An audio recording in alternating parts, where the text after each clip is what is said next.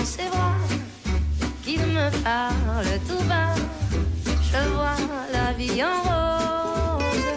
El ladrillo, el programa divulgativo de Radio Vitoria sobre arquitectura y urbanismo. De tous les jours, mais moi, ça fait quelque chose.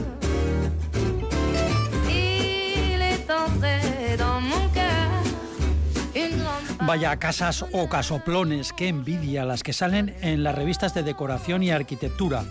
Pero incluso se puede ir más allá, las casas construidas como encargos a los más famosos arquitectos modernos. Pero, por poner un pero, ¿son cómodas para vivir? Vamos a contarles tres historias muy curiosas.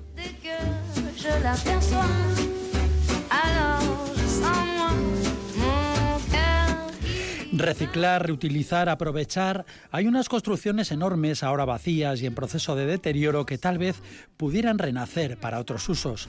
Nos estamos refiriendo a los silos. En Álava quedan cinco, casi todos abandonados y sin saber qué se puede hacer con ellos. Y terminaremos el programa, si nos queda tiempo, con una nota de color, el color de las fachadas, los colores mediterráneos, los tropicales, los apagados de gran parte de Europa.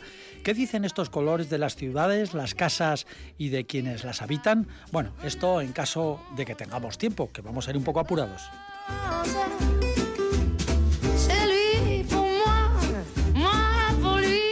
Y ya están listos para aportar color y sabor a esta tertulia nuestros imprescindibles colaboradores, los arquitectos y urbanistas Fernando Bajo y Pablo Carretón. Bienvenidos ambos. Parece que tenemos ahí algún problema con el... Bienvenidos, a ver. Un saludo. Ahora sí, ahora sí. Teníamos algún micrófono cerrado del sonido. Precisamente se ocupa Alberto Lebrancón en el micro Paco Valderrama. Gracias a todos ustedes por escucharnos. Vamos a pasar un buen rato o lo vamos a intentar.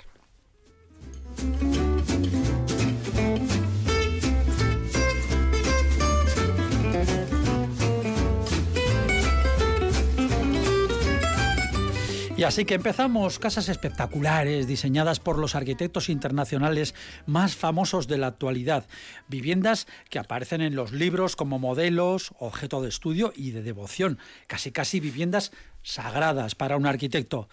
Pero a la, a la hora de la verdad son cómodas, inconfortables o son muy difíciles de vivir. Hemos elegido tres ejemplos. Empezamos por la casa Culjas, que está a 5 kilómetros de Burdeos.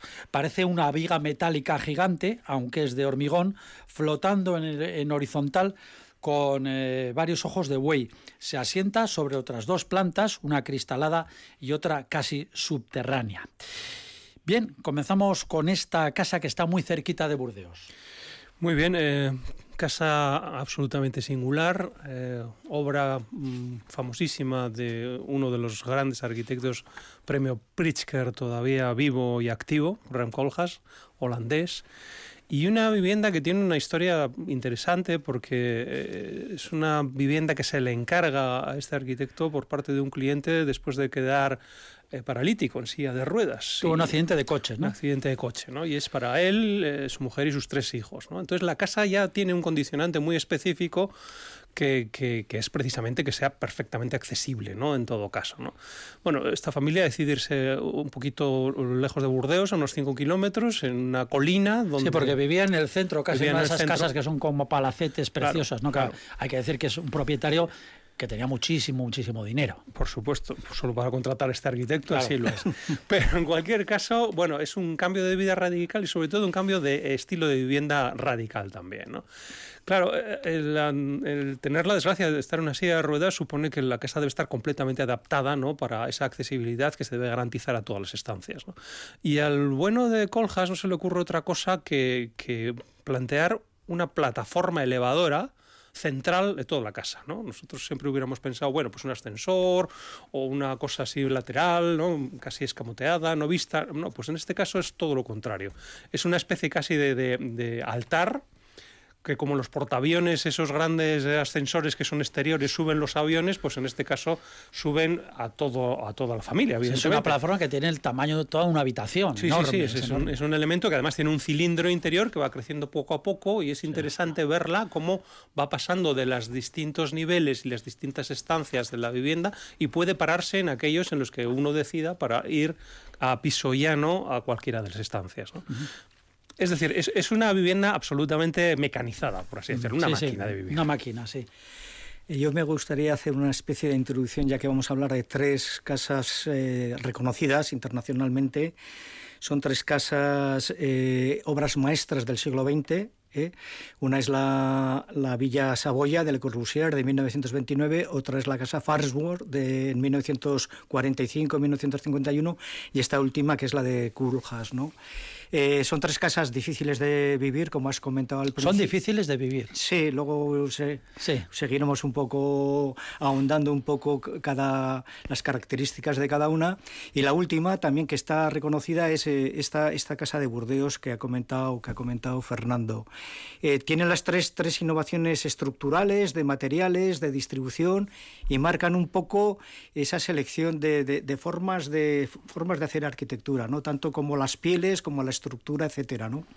Volviendo a la casa de Burdeos, que es la última que se hace en este siglo, pues bueno, tiene un alarde estructural impresionante, ya que eh, eh, marca un poco un tipo de estructura que está como en tensión, está a través de un pozo, una gran zapata con unos tensores eh, trabajando esa viga que, que habéis comentado en, tracción, ¿no? o sea, una, una estabilidad inestable importante está condicionada evidentemente a esa plataforma que estamos hablando. Con para, para, hacernos una idea, es una caja, imaginémonos una caja eh, que está un poco suspendida sobre una base acristalada, con columnas también, pero bueno, que no es muy estable porque también eh, tiene una parte trasera de terreno y entonces eh, lleva unos tensores, como unos cables para que esté que no, no, se mueva, no baile y se caiga, ¿no? Para que sea estable, para que esté en equilibrio, ¿no? Exactamente, sí. Y entonces, bueno, tiene tres niveles, uno que parece que está como en la cueva, como es el nivel inferior, luego está la, la gran plataforma donde está el propietario con sus eh, minusvalía, con el tema de la silla de ruedas, y luego arriba está la gran caja, que son los dormitorios.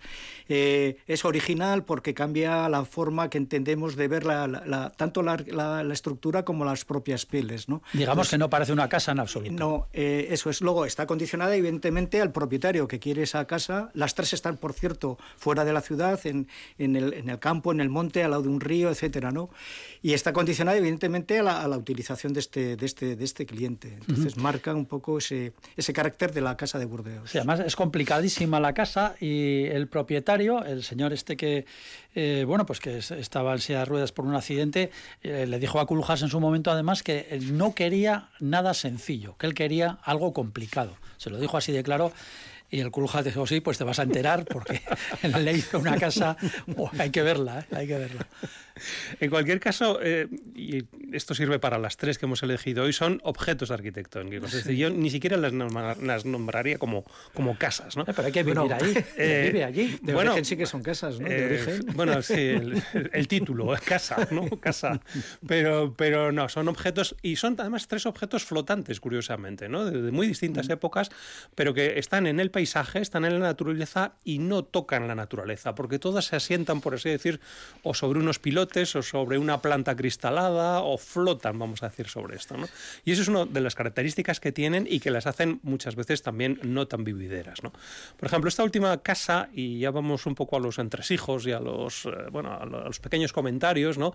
es una casa que se visita, eh, se puede visitar precisamente por su singularidad. ¿no? Seguramente igual las tres, ¿no? Eh, bueno, sí, las tres, las tres, se visitan, las tres. se visitan. Todas son peregrinajes. O sea, que no vive nadie allí. No, ya, ya, es una cuestión vivieron, vivieron. Ya tenemos algo importante. Vivieron, vivieron durante pero, vivieron, pero ya no quieren vivir. tiempo, pero, vivieron. Durante no mucho tiempo, que es curioso, ¿no? Entonces, bueno, como unas casas que han costado tanto dinero, que son obras eh, maestras de grandes arquitectos, que están reconocidas, que las tres además están declaradas como bien cultural o bien patrimonial, ¿no? Según el país en el que están. Eh, resulta que no vive nadie. Se vuelven al piso. y que sus dueños abandonaron aquello, pero realmente rápido, ¿no? Y sin embargo, pues son objeto de culto porque miles de personas anualmente van a verlas, fundamentalmente arquitectos que, que son los que gastan, vamos a decir, este tipo de cultura. ¿no? Pero es curiosísimo ver cómo las casas no son tales casas y en el fondo son casi como museos o como, como eh, manifiestos ¿no? arquitectónicos donde la gente va, fisgonea, critica, eh, se sorprende muchas veces, pero, pero nunca piensa demasiado en, cómo se Eso además nos sirve de alivio en estos eh, tiempos de calor, ya de verano, en el que los ricos pues sacan sus yates, se ven en las revistas esas casas fabulosas que tienen. Bueno, pues todos los millonarios, multimillonarios son muy felices con sus casas porque a veces no les gusta o son difíciles de vivir. Eso sí, fardan un montón. No, cerrando un poco el tema de la casa de Burdeos, claro, al morir el, el, el, cliente, eh, tiene el, carácter de esa plataforma, deja de tener sentido y entonces, claro, ¿qué haces con una casa que tienes un hueco de 3 por 3 metros o de 9 metros en medio de la planta de, de, de, las tres la plantas, casa, ¿no? la casa. Y claro, eh, claro, eh, completamente te queda, te queda hipotecado todo el espacio para reutilizarlo, ¿no? Entonces, claro, se queda completamente eh, cerrada la casa. Sí, bueno, hay un documental muy bonito. Esta casa se hizo entre 2010 y... No, 1998. Sí, a, final del siglo XX. Sí. 1998 se hizo la casa. Bueno, pues en 2009 eh, se realizó un documental muy divertido eh, sobre esta casa, pero mm, esencialmente sobre la limpiadora, una señora que se dedica se dedica 10 años, se ha dedicado 10 años a limpiar la casa, la limpiadora de la casa, que se llama Guadalupe Acedo y es extremeña. Y esta mujer, pues el documental le sigue su día a día, bueno, hay que ver la pobre mujer en unas escaleras de caracol que son con unos peldaños triangulares metálicos intentando subir el ascensor, el perdón, el, el aspirador eh, sin ascensor ni nada. Luego en, la plataforma está intentando limpiar libros mientras sube la, plataforma a toda velocidad. En fin, la señora dice que la casa no le gusta nada, pero que la limpia encantada, vamos. Bueno, en cualquier caso yo creo que es un, juicio paralelo, pero que no se corta la señora, vamos. No, se corta admite claramente que no le gusta nada, que aquello es un, vamos, un desbarajuste completo y que incluso dice que está segura de que en cualquier momento se cae. Pues, o sea que vamos, unas afirmaciones... Que se cae la casa. Que se cae la casa, que, lo, que aquello lo ve muy raro y muy inestable. La, señora la limpieza, que todo un carácter, además, 10 años ahí, habla, habla, francés y todo. Y, bueno, el documental está en francés y se le ve, si la pueden lo encuentran, es muy, es muy entretenido y además, bueno, limpiar una casa de esas características, estar todo el día encima, además tiene goteras, en fin, bueno, es una cosa...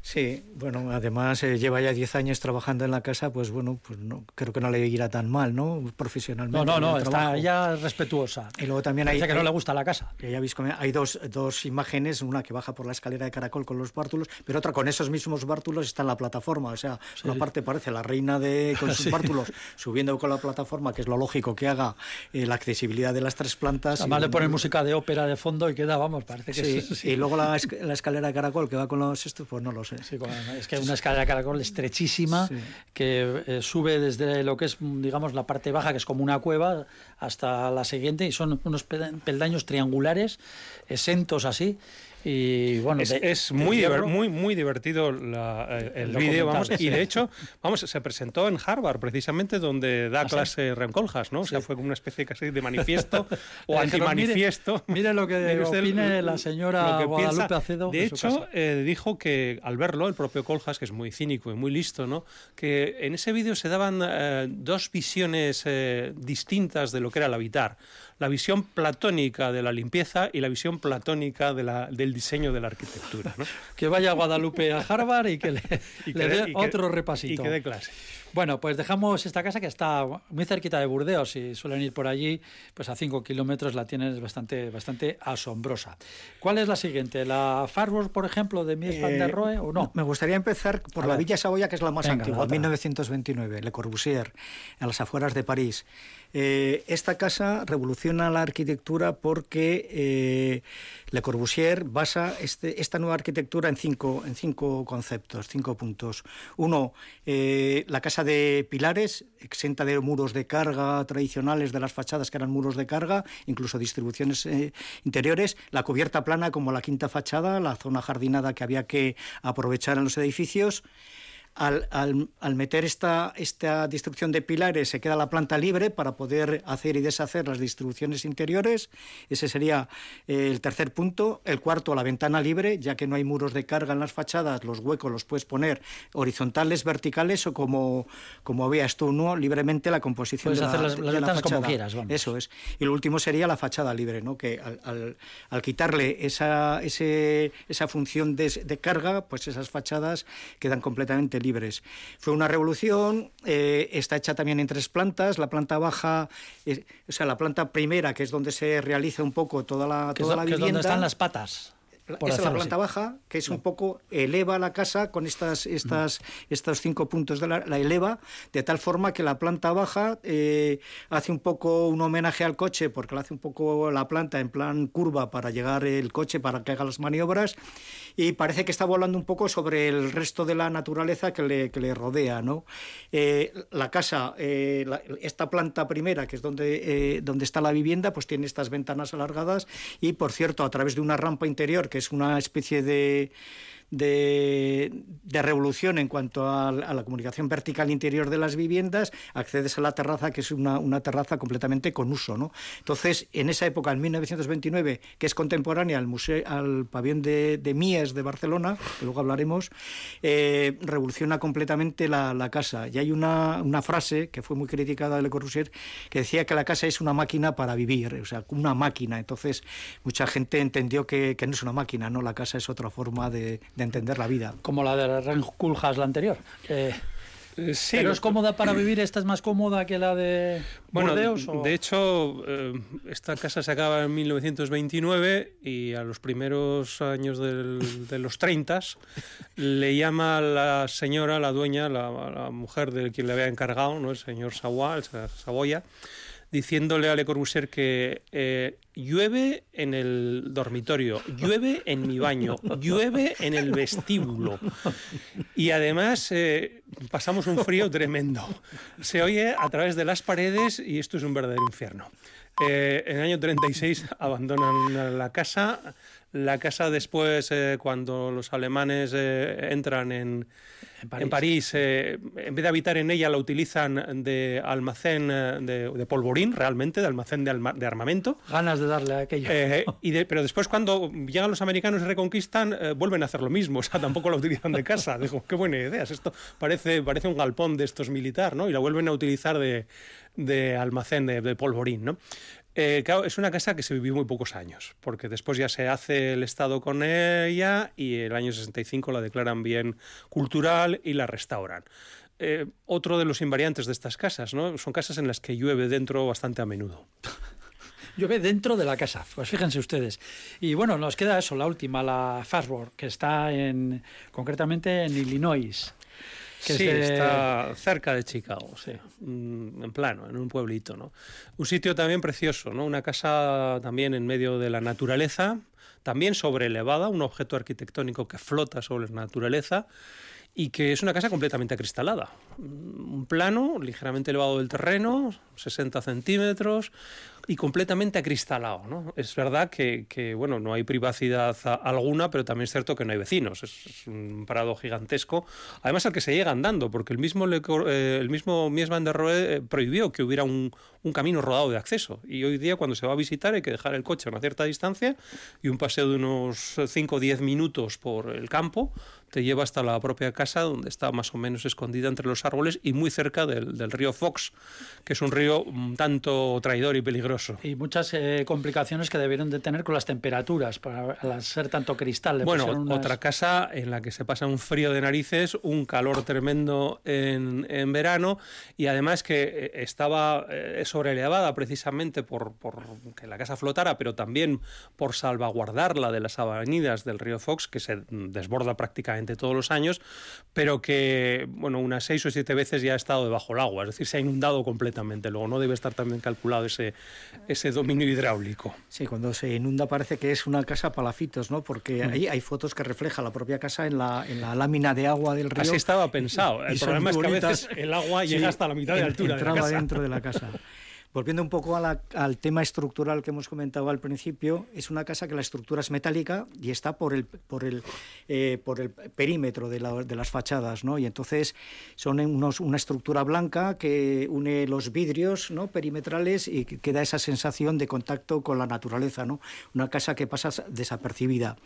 Eh, fue una revolución también en cuanto a conceptos de, de fachadas, como hemos visto antes que había fachadas opacas tanto en Burdeos como en París, pero esta es completamente instalada. Pasa también a la historia porque aparte de estas novedades, bueno, se entiende un poco que la casa Faussbourg es en Estados Unidos como el, el, pabellón de Barcelona es para Europa, ¿no? Son las dos obras mágicas o características de Mies Pasa la historia también porque tiene mucha polémica con la propietaria, una doctora especialista en riñón, eh, están tres años haciendo, visitando el, lugar que era paradisiaco, tiene cierta intimidad, eh, hay bastante feeling, pero a la hora de, hacer la casa, construirla, empezar a elegir los materiales, eh, Mies no dejaba, él lo tenía decidido, era travertino en el suelo, los vidrios, etcétera quería poner persianas Edith, ¿no? la, la, doctora, y llegaron al final, eh, subió mucho el presupuesto, el coste, eh, y al final se demandaron mutuamente y, y, al final prácticamente esta mujer no, no, no la estuvo habitando. Otro de, los, de las de las características que tenía es que en verano había muchos mosquitos al lado del río, pues y era, y era una vida insoportable, llena de mosquitos y, y la mujer, eh, pues bueno, se llevó un recuerdo fatal, ¿no? Bueno, pues te has un poco la historia. Hay un libro muy bonito de esto de Alex Bean que, trata sobre el juicio que tuvieron, ¿no? Porque primero fue eh, Mies quien demandó a la señora, es decir, el arquitecto le mandó porque no le pagaba honorarios. Claro, también es cierto la que, le dijo, venga, que la con los mosquitos. No, pero la clienta también le había tratado a Mies, porque era nefróloga y, Mies tenía problemas de esto, ¿no? De riñón. Y tampoco le había cobrado. Entonces es, es, preciosa la aventura y cómo se discute en ese juicio unos y otros. Y al final se llega a la conclusión realmente de que nadie entendía a los arquitectos, porque Mies llevó a colegas suyos para explicar la casa y, claro, decían que la casa se explicaba por sí misma. Claro, el, el juez eh, no sabía ni dónde meterse, ¿no? Porque no entendía absolutamente nada de aquello. El lenguaje de los arquitectos los abogados tampoco, y acabó aquello como el Rosario de la Aurora. Son, ustedes un peligro. Lo, fundamental es que la doctora Fansworth eh, se marchó a vivir a Italia y, como ella dijo, se compró una casa con las paredes gordas y las ventanas pequeñas. bueno, una, última reflexión que es... Eh, eh, la contemplación, lo que hay en estas casas, la, la, contemplación estética y las necesidades domésticas, ¿no? Hay, son dos mundos, dos mundos que se tienen que, equilibrar y, vivir en comunidad, ¿no? Eh, la idea del arquitecto, de la estética, de la imagen, de los conceptos arquitectónicos, con, se enfrenta a estas necesidades domésticas que al final hay que vivir estas casas. Bueno, pues ya lo han escuchado ustedes, han escuchado a Pablo y a Fernando estas curiosísimas historias eh, y si ustedes son multimillonarios o les eh, toca, no sé, la eh, Bonoloto, ¿no? Algo, algo más gordo. Vayan a Italia y cómprense una casa, con, una casa con, paredes, gordas o cómprenla aquí. No, no lo encarguen a, un, a, un, arquitecto estos famosísimos porque va a quedar también. la cosa muy bonita. Van a tener ustedes una casa famosísima, pero no, no van a poder vivir dentro. Nuestros arquitectos van a hacerles algo más sencillo, seguramente.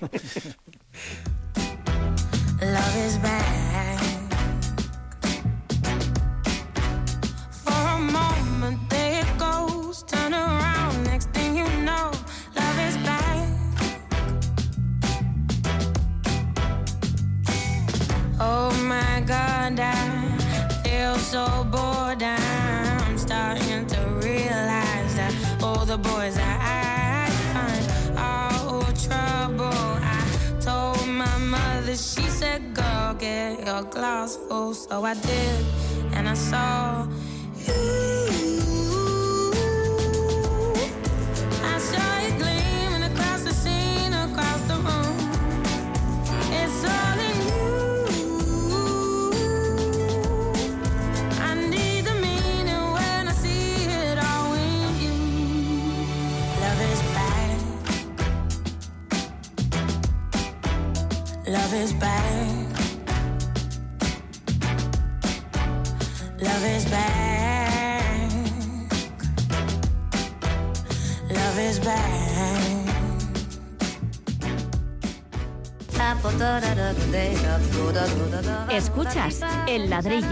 historias, proyectos y polémicas sobre arquitectura.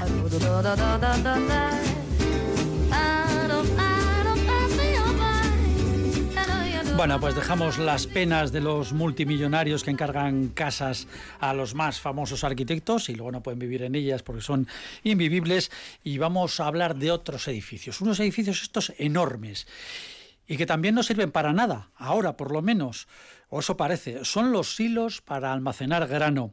De los años 50 a los 80 se construyeron en España más de 600 silos. Era una red que dejó de ser útil con la entrada de, eh, de España en la Unión Europea.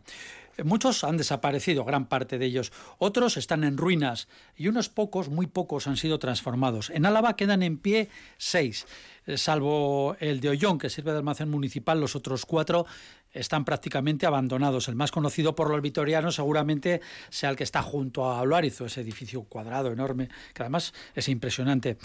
La pregunta que lanzamos a nuestros arquitectos es la siguiente. Los silos, piqueta o transformación. ¿Quién quiere empezar? Yo mismo. Eh, habría que decir que, el silo es una de las tipologías de arquitectura industrial eh, más interesante y más olvidada de las que existe. Eh, realmente son edificios muy singulares, estructuras muy avanzadas en su momento. Eh, y además eh, hasta cierto punto muy arriesgadas, ¿no? capaces de aguantar unos pesos enormes y de tener un funcionamiento interno muy singular, por eso de la carga, la ventilación del grano, etcétera, etcétera. ¿no? Eh, los silos fueron una revolución desde el punto de vista arquitectónico industrial y también desde el punto de vista constructivo y material. ¿no? Entonces es una pena, yo creo que, que hayan quedado olvidados por esto de la PAC y sobre todo que, se esté considerando siempre en, derribarlos, ¿no? Porque la dificultad que tienen es que es muy difícil reaprovecharlos, ¿no? Es un edificio tan específico, tan tecnológicamente adaptado para una función determinada que ya no se da, que, que la verdad es que cualquier intervención sobre ellas es complicada, ¿no? Hay ejemplos, hay ejemplos y además muy interesantes, ¿no? sobre todo en convertirlos en equipamientos culturales. El problema es que muchas veces los hilos están apartados, están en, lugares donde realmente... Pues, pues, los equipamientos culturales tan grandes además pues no son o necesarios o serían muy difíciles de, de, llenar ¿no? y darles contenido. Y entonces están como esperando ese incierto futuro ¿no? que cada vez se inclina más eh, en la balanza del derribo. ¿no? además se están deteriorando, claro. Está claro. Además hay que decir una cosa, Álava precisamente es la única, el único territorio histórico de Euskadi que tiene esta tipología de edificio industrial, cosa que lo hace muy característico. Sí, porque en ¿no? pues no había, grano, quitando maíz, claro, no, pero no. Entonces, eh, bueno, yo creo que es un patrimonio que, que está ahí, un patrimonio que habría que repensar claramente qué se puede hacer con ellos. Sí, la verdad es que los hilos que estamos comentando pertenecen un poco a la llanada, al cereal, ¿no? a la agricultura del cereal.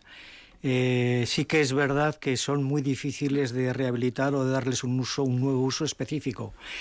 Eh, hay que tener en cuenta que estos edificios que vemos por el exterior, eh, dentro contemplan tres o cuatro grandes depósitos cilíndricos, cuatro o cinco, completamente separados. Ah, son dentro tienen también no solamente la caja. No solo la caja, sino que individualmente tienen, tienen unos depósitos. Vamos a hablar de cuatro o cinco individualmente, que tienen unos mecanismos, esas torres que vemos que son escaleras y acceso, suben el grano a la parte elevada y van, van llenando estos depósitos. Y por la parte de inferior ya tienen unas, unas aberturas que eh, eh, regularmente van abriendo, depende de las necesidades. que los camiones también. camiones, trenes, vagones, etcétera, ¿no? Entonces están muy compartimentados. Es una arquitectura industrial muy eh, conceptualmente no deja espacio a, nuevos usos, es bastante rígido. también son, son, son famosos o comentados en el puerto de Bilbao también había un poco para cargar los barcos y tal llegaban los trenes y almacenaban unos hilos que había allí en el puerto, en el, puerto de Bilbao. Volviendo a los alaveses, pues claro, eh, como el uso, el, nuevo uso es tan, tan difícil de, renovarlos, pues, pues se quedan, se quedan un poco obsoletos, mm. con el coste de, de, utilizarlos, de mantenerlos, ¿no? De mantenerlos mm. en, pie. Eh, por ejemplo, viviendas no se pueden hacer ahí, ¿no? No, sería complicadísimo. le podemos invitar a uno de los arquitectos estos famosos, a ver qué. Eh, seguro que hacen algo. Una vivienda imposible estaría muy bien, desde luego. No, lo que es curioso es que son eso, estructuras muy sólidas y, muy, muy reforzadas y muy compartimentadas, por tanto. Entonces, cualquier intervención dentro de ellas no deja de ser complicada porque hay que, hay que rasgar muchos de los elementos internos y, claro, no, no son tabiquería de ladrillo. No, no, es hormigón armado, pero aquello no es chocolate, vamos, ¿no? Es curioso también que, eh, bueno, dentro de esta política de silos. Eh, eh, se intentaba de alguna manera una, una integración un tanto naif de cada uno de ellos. Si nos fijamos, y yo creo que el silo lo hemos visto todos en las carreteras de, toda la península, depende de dónde esté el silo, eh, tiene unos pequeños adornos, vamos a decir, que tienen algo que ver con la arquitectura vernácula de cada sitio, ¿no? Estoy ahora acordándome, por ejemplo, pues bueno, el, el ¿no? Que sí, el Tazu también, ¿no? Que tienen sus jabalcones y tienen como su alerito y tienen como sus eh, frentes de tejas, estos tics unos, unos regionalistas. sí, sí. Tienen, sin embargo, cuando se va al sur o a Extremadura, pues, pues tienen otros, otros tics que van de acuerdo con la arquitectura del lugar. Es decir, que había una especie como de intento, no de sino yo creo que más bien de enraizamiento de esa arquitectura que se veía tan, tan monstruosamente grande y tan absolutamente industrial que de alguna manera se intentaba suavizar o por lo menos integrar en el sitio. ¿no? Y hay un silo muy interesante que es el de Pancorvo, por ejemplo, que por cierto es uno de los pocos que se ha vuelto a poner en uso. Yo creo que en el 2014 se, se, se paró, vamos, su uso, pero se ha vuelto ahora o está en ello. Como silo también. Como silo. Y no olvidemos que con las eh, situaciones que estamos ahora con el grano, igual hay que volverlos a poner en funcionamiento. Qué bien nos vendrían esos hilos llenos. Llenos, desde luego, ¿no? Pues eh, este silo, sin embargo, es un silo racionalista, ¿no? Porque tiene una, vamos, tiene una geometría casi cubista de, paredes que es muy interesante. los depósitos, ¿no? Sí, que, son, bueno, son depósitos hexagonales en este caso que se manifiestan al exterior y que realmente tiene un juego volumétrico que con la luz del sol pues da muchas formas interesantes, ¿no?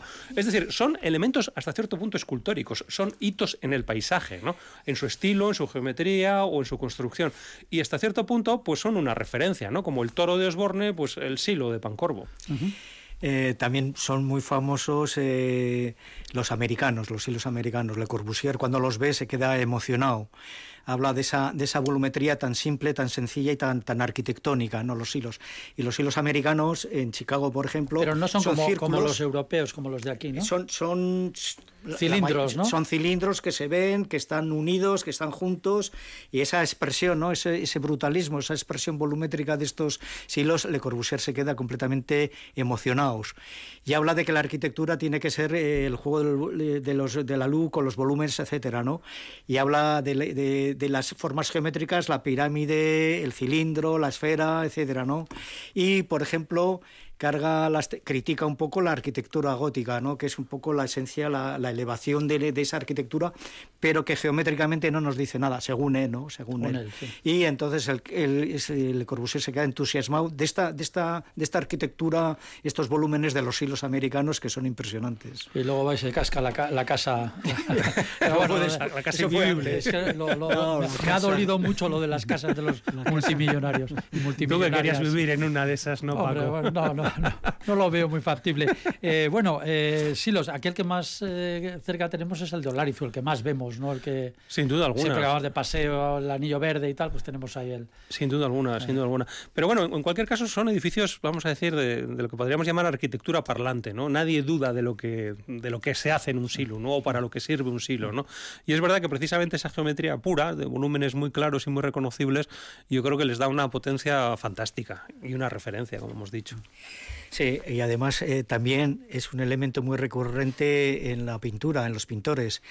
Yo recuerdo Carlos Marcote y Lazcano, que han utilizado estas imágenes para que en sus cuadros hiperrealistas aparece, recuerdo un, un, cuadro de Carlos Marcote en un atardecer que se ve el silo fuera de su lugar, en, una, en un campo y tal, que con una luz de atardecer importante que le da el tono amarillo al, silo, a las paredes del silo, y es una, una, unas pinturas muy recurrentes. Lazcano también, ¿no? Utiliza el silo como elemento, como figura de esa, de esa arquitectura ya olvidada pero que está ahí, que está en el, tiene una potencia, y tiene, sí, sí, como volumen por Marcote. La, pintura y el cine, no olvidemos, ¿eh? porque David Lynch, por ejemplo, en casi todas sus películas aparece un silo por ahí, ¿no? además con el ruido ese de fondo tan siniestro ¿no?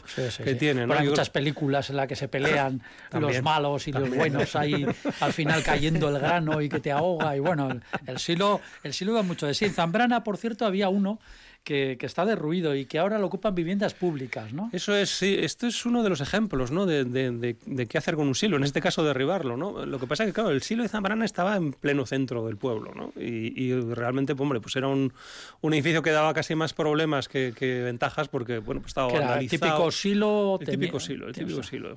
claro, entraban los jóvenes, lo vandalizaban, había cierto peligro, evidentemente, y entonces, pues bueno, se decidió tirar en su momento. Y claro, dejó un solar eh, bueno, con relativa casi en el centro. importancia, casi prácticamente en el centro, ¿no? Y entonces aquí lo que, lo que se hizo fue, bueno, ya que era un, un un lugar ¿no? donde había habido un equipamiento ¿no? y de alguna manera pues era un equipamiento de servicio, pues lo que se hizo por parte del ayuntamiento es solicitar ese, ese terreno, ¿no? ese solar al gobierno vasco, que es el propietario de los, de los silos. ¿no?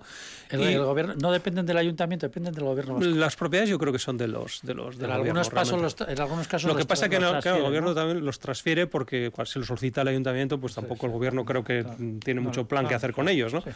pero bueno, como venían de la PAC y de todas estas cuestiones, pues era una, política de ese aspecto. Bueno, en este caso pasa al ayuntamiento y el ayuntamiento decide realizar una, una experiencia, vamos a decir, interesante respecto de mm, intentar eh, diseñar una tipología de vivienda que esté de acuerdo con la fisonomía del pueblo, con las tradiciones del pueblo, con la estética del pueblo, pero que sea atractiva a las personas jóvenes, precisamente para intentar atraer y no dejar escapar a esos jóvenes que estamos viendo que abandonan los eh, medios rurales. ¿no?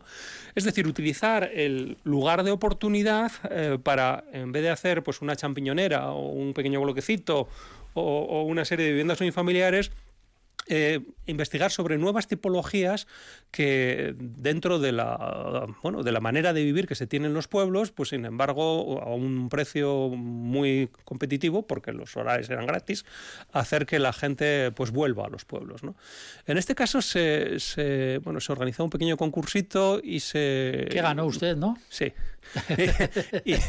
Y, se no, pero bueno, con unas vivienditas que, nosotros no las imaginábamos como esas viviendas que se habían hecho en los pueblos, eh, pues bueno, pues incluso durante eh, los periodos aquellos de, regiones devastadas, ¿no? Donde a cada propietario pues se le daban unos diseños de, vivienda que se podían construir ellos mismos y que tenía que ver un poco con, con eso, pues la vivienda del pueblo, con su pequeño, en este caso garaje, en aquellos tiempos era cuadra, con su pequeño jardincito, en aquellos años era la era, y con esa geometría, vamos a decir, también de volúmenes puros, que recuerda un poco la volumetría del silo, pero que lo único que hace es defender una arquitectura muy económica, muy sencilla y muy de acuerdo con las casas de los pueblos, que también son muy sencillotas. Y esto ya está construido. Esto está construido, estas seis viviendas están, eh, por supuesto, adjudicadas ya a un precio además fantástico, y esto ha procurado que estas seis familias eh, pues eh, hayan introducido 21 pobladores más dentro del pueblo de menos de 45 años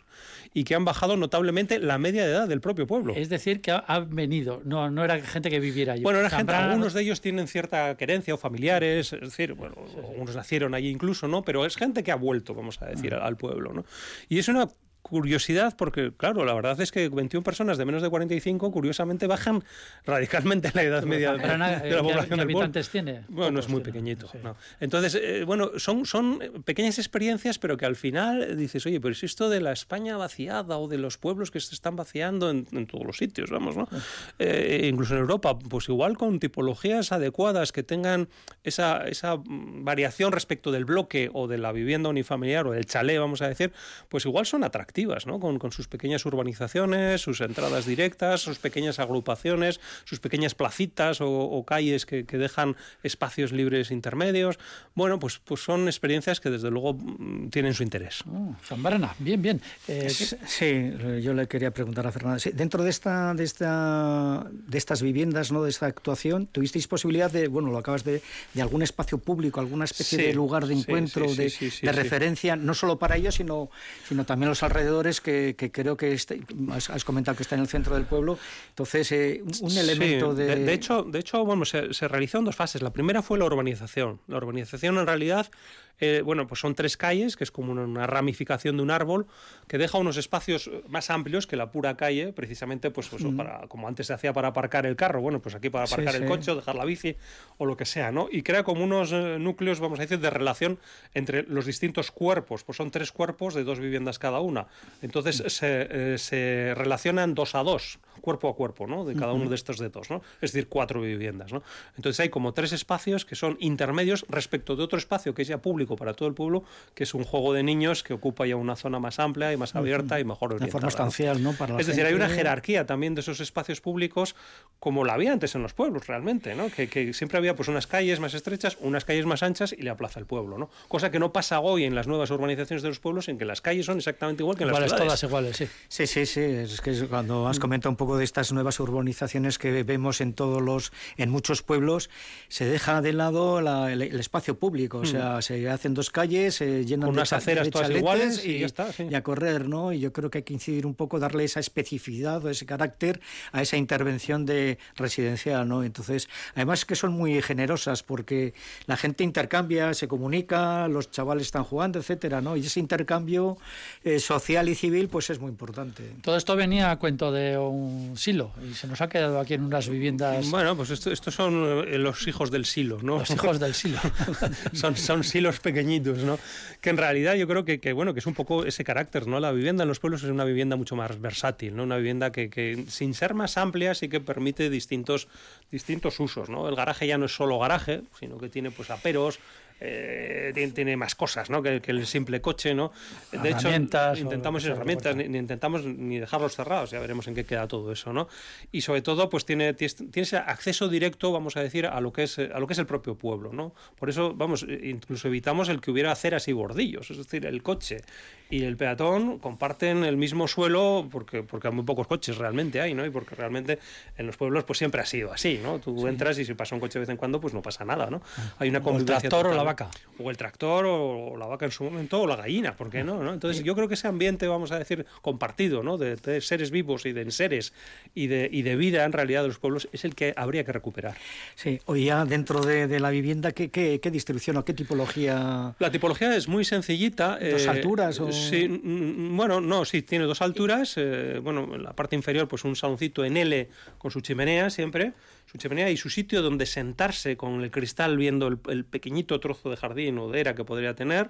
Eh, la cocina está abierta con ese espacio Hemos dejado la cocina además eh, sin alicatar, precisamente libre para que cada uno sea.